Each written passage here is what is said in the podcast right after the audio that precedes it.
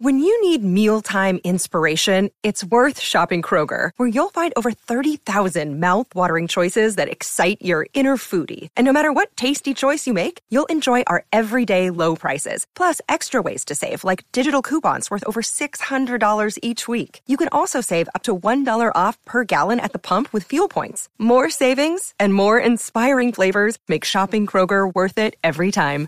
Kroger, fresh for everyone. Fuel restrictions apply. Hey, how's it going? This is Matt here from Silver Fortune. So earlier today, and, and I'll be releasing this video tomorrow morning, so for you yesterday, the Federal Reserve released their minutes from their June FOMC meeting in which they raised interest rates once again by a quarter percentage point, their Fed funds rate. And, you know, market participants, they pay attention to this because it gives them, it gives us a little bit of insight into the inner workings of the Federal Reserve. Now, obviously, they prefer to operate in a shroud of secrecy. And furthermore, when they do release statements like these minutes or when they give speeches or whatever, they prefer to stick to what, you know, some people call Fed speak, right? It's it's almost like legalese. It's almost like a, uh, the way a, a lawyer writes some sort of an agreement. Um, with the Fed, they, they carefully select their words like a lawyer would carefully select their words. Um, and also, like a politician, they select their words in such a way that they don't have to take a side too strongly, right?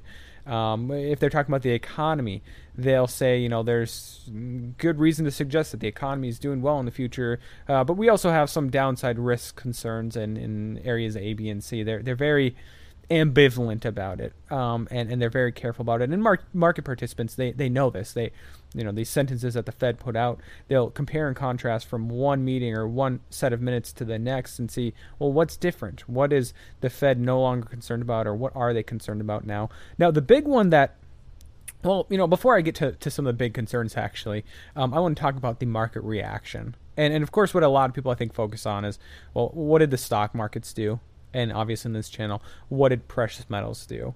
Now, I think initially stocks were down a bit. I think uh, precious metals might have been down a bit as well, and they both slightly rebounded. But what I'm really looking at is not the stock market. It's not precious metals markets. Sure, those are important, and obviously I focus on precious metals. But the big move today was in the bond markets, particularly the U.S. Treasury yield curve it's continued to fall. In fact, the, the spread between the two year and the 30 year is now down to right around 40 points. Okay, that's, you know, 0.4 percentage points. Um, basically, what that tells us is that is that the treasury or the yield curve is getting closer and closer to becoming completely flat or inverting. Okay, and of course, this is the, the reason that this is important. Why do we care about the yield curve?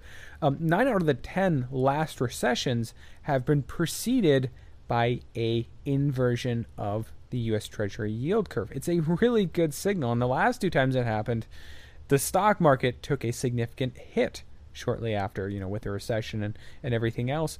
Um, it's a very good predictor of, of these things happening. Part of it is, you know, I've, I've, I've heard it said that it's it's a reaction to to what's going on in the economy that the weakening economy causes yield curve to fall.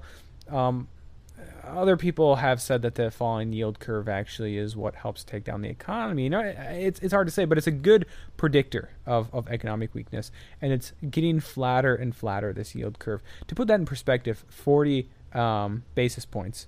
It was up around 60 basis points um, you know, around June 7th. Okay, so so you know, a little under a month ago, up around 60, and it's already been cut down to around 40 basis points. You know, it doesn't have a whole lot further to go before it's flattened or inverted. And the Fed, they've been paying attention to this.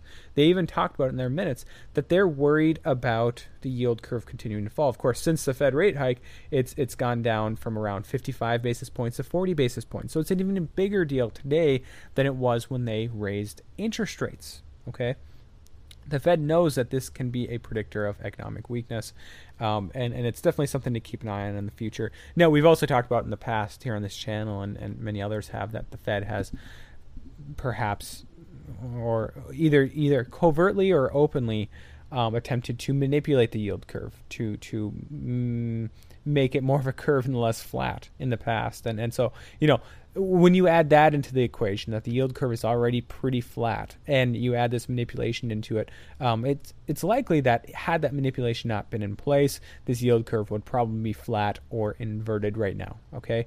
Um, another thing that this is telling us, this yield curve, it's given us a sense that despite what the stock markets are doing, they haven't totally crashed yet. Um, the bond market is telling us that something is wrong. Okay, the Fed is coming out and saying in this minutes that you know sure they have some concerns, but they're they're still fairly hawkish with their policy, relatively speaking. They still plan on continuing to raise interest rates and reduce their balance sheet, and and they believe that economic growth will still be decent going forward. The bond markets are saying no, we're we're not buying that. Okay, we believe that that this is you know a good example of policy error that you have tightened monetary policy too fast or too much, and the economy is not ready to handle this.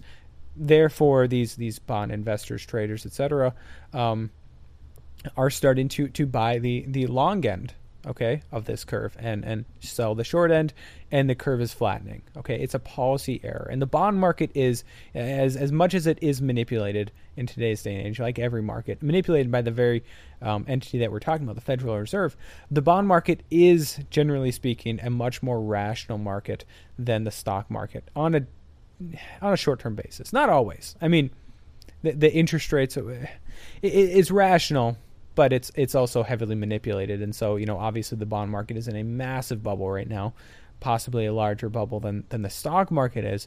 Um, but when it comes to this yield curve business, they they usually have, have been correct in the past, and and so I think, um, if nothing else, this is a this is a warning sign. This is this is a this should be a warning to to us as as you know market participants or investors or or, or observers, um, this should be a warning to the Fed as well. Now, interestingly, what a lot of people were focusing on in this FOMC minutes was what is the Fed's take going to be on this uh, trade war, which, by the way, is is just finally officially uh, getting underway. You know, I erroneously thought in the past that, that some of these tariffs had already been put in place, but you know maybe they had only uh, been kind of submitted and they're only officially taking place now. But um, as this trade war finally gets underway officially, what a lot of people are focusing on is what does the Fed have to say about it, and, and how does it play into their view of the economy going forward.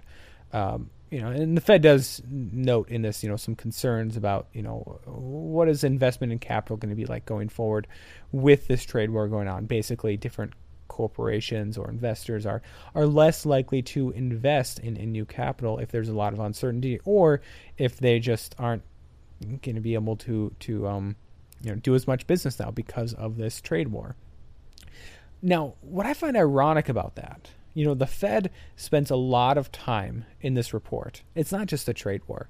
This irony is not just in the trade war, but but whether it's the trade policies that they're worried about, or excesses in the stock market or real estate market, or if they're worried about emerging markets or Europe, or you know, those are some other things that they kind of mentioned in, in these minutes.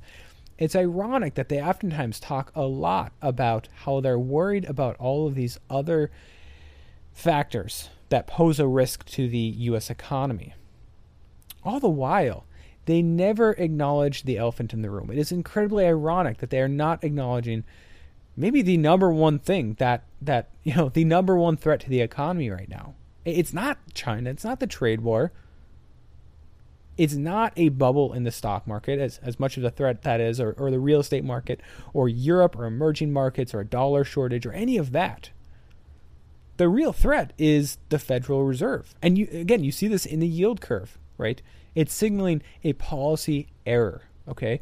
And so if you want to look to a big threat to the economy going forward over the next six months, over the next 12 months, it's the Fed and their monetary policy. Now, am I against what the Fed is doing in terms of, of more or less normalizing interest rates slowly but surely and reducing their balance sheet? Not necessarily. I mean, on principle, I was against it in the first place. Uh, the the whole idea of quantitative easing, I think, I think it's a bad idea. Obviously, and, and, and reducing interest rates to effectively 0%. Bad idea. So if they're going to normalize it, I guess it's better than nothing. Ideally, I, I would prefer this to be more of a market set you know a, a interest rate or, or something that is set by the markets and not by uh, you know a couple people on a board. Um, but I guess it's better than nothing. However, I also know that the consequences of this very tightening is going to be a popping of the bubble that that this everything bubble that we have around the world right now right? It's not just these interest rates. People people pay attention so much to the Fed funds rate and what it's doing to the yield curve or what it's going to do. You know, higher interest rates are going to mean for the economy that is so loaded and, and is drowning in debt. Sure, that's important. Okay, and and they're continuing with these interest rate hikes, and I think they plan on another one this year. The market's not really buying it. Neither am I, or or at least I should say the markets might be penciling in another one this year, but beyond 2018, they're much more skeptical than the Fed is in terms of their ability to raise interest rates. But, you know, Fed funds rate, that's one thing. Uh, the other big thing that not enough people talk about is balance sheet normalization, quantitative tightening, right? This is an ongoing program. As of July, right, they're now increasing the pace once again at, at which they're purchasing these, or sorry, purchasing, selling these securities that they purchased during the quantitative easing uh, program, either selling or allowing them to expire. Um, and this is huge, I mean, this is you know I I thought it was forty billion dollars a month. I've seen it quoted as fifty billion dollars now. Um, I don't think it's fifty until October, but maybe I'm wrong on that. Either way, they're, the the the pace at which they are tightening now their monetary policy has just increased. Okay, this is not a linear thing. This is this is increasing. You know, starting in October of last year, they started with ten billion dollars a month. Um, now they're up to th- you know forty or fifty, depending on you know what numbers you're using, billion dollars a month. Um, the effect of that is that they are removing their support for the bond markets, for the mortgage-backed security markets, or, or you know, interest rate markets, basically, um, and they're also removing some liquidity out of the system. Okay, and and you know, with that, you know, you, are having more and more debt being issued by the federal government in the form of bonds, and dollars have to go. Dollars have to come somewhere to buy up those bonds. The Fed's not buying them up as much anymore as they reduce their balance sheet. Those dollars have to come from somewhere. That's creating a dollar shortage abroad, right? And this tightening, the Fed is barely even talking about, hey, maybe it's us, right? This yield curve, right? This yield curve collapse business. Hey, maybe it's not emerging markets or Europe or this trade war or our president or whatever. Sure, all those things can contribute, but maybe it's us. Th- that's a question that they are not willing to to even talk about, right? Do they think about it? Sure they do. Do they know that their policies are going to be the ones that ultimately pop this bubble? Or at least are a major factor in popping the bubble, just like it was their policies that allowed for the bubble to grow and pop um, leading up to the financial crisis? Sure. Sure, they absolutely know that. Are they going to acknowledge it? No. Maybe, maybe 10 years from now, maybe 15, 20 years from now when all of a sudden they, they, they know a better way, they, they have a better way to conduct monetary policy, right? They, they'll, in retrospect, they'll talk about what they should have done differently back then, but, but they know that we have a bubble right now. And they know that if they're going to stop tightening right now, if they're going to acknowledge that, hey, maybe it's us, uh, they have, um, well, they they've given up a huge, I guess, card of theirs, right? They, have they've, they've lost a a major, um, I guess, piece of influence of theirs, right? They're going to lose a lot of influence if they say that maybe it's us and, and maybe us tightening our monetary policy is what causing the economy to slowly roll over, right? If they say that, they lose all legitimacy. They lose all confidence from, from market participants and from consumers, and it's uh, downhill from there, right? They're going to be forced to loosen monetary policy eventually at that point. No, they want to go on as long as possible, like they are right now. Um, all the while, I mean, and who knows? Maybe there's different motivations for it. Maybe, maybe there politi- there are political motivations, or who knows what the ultimate motivations are. But but the point of this is that the bond markets are showing us something today. That the bond markets are showing us that they're that the Fed, their their it's their policy that is um, causing the yield curve to flatten it's their policy that is causing the, the economy to weaken. Sure, there's con- other contributing factors, right? whether it's China and the trade war, or Europe, or emerging markets, or whatever. Sure, those things contribute. Um, a pop into the housing bubble or the stock market bubble.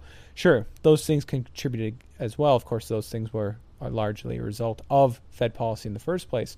But but ultimately, I think it is going to be the Fed that pops this bubble more than anything else. More than anything else. Um, and you know, who knows? Maybe in, in, in 2030 they'll admit, you know, maybe it's us.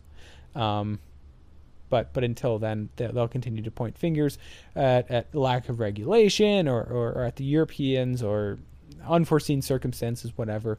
Um, but but strap in. This is this is getting serious pretty fast. You know, talked about this yield curve collapsing from 60 to 40 basis points in the span of less than a month.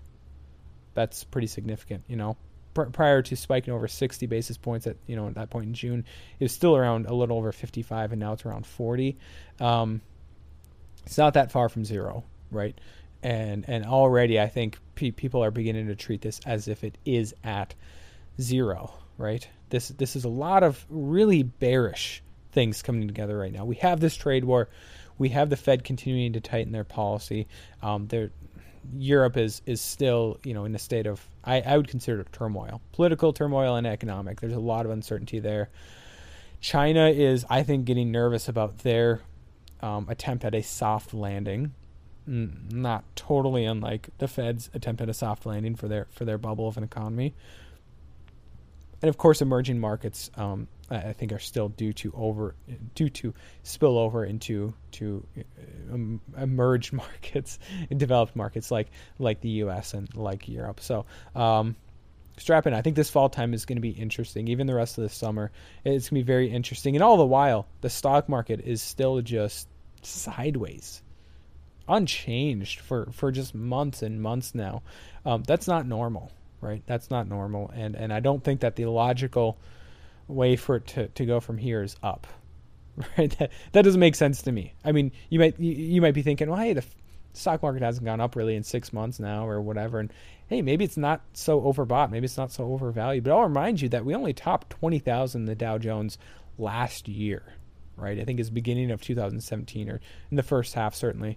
Um, and today we're like what around 24,000 something you know, for the Dow Jones, it's got a long ways to fall, right? Um, it's it, it, is is it so unheard of for the Dow Jones to fall back to where it was around the Trump election? I don't think so. You know, if you look at a chart now, that that, that was what eighteen thousand dollar range, nineteen thousand, uh, or, or points. Um, let's see here on the around the election time, it was, you know, around 18, 17,000, around that mark, right? That's a it's a 6,000 point drop, 7,000 point drop from where it is right now, 24,356.74 at the time of this video. So strap in. I think, you know, it, it, it, has a long ways to fall. And I think it's a lack of momentum. It's a lack of ability to really do anything for any sustained period of time is not a good sign. So, you know, I'd love to hear your thoughts in this video down below in the comments section.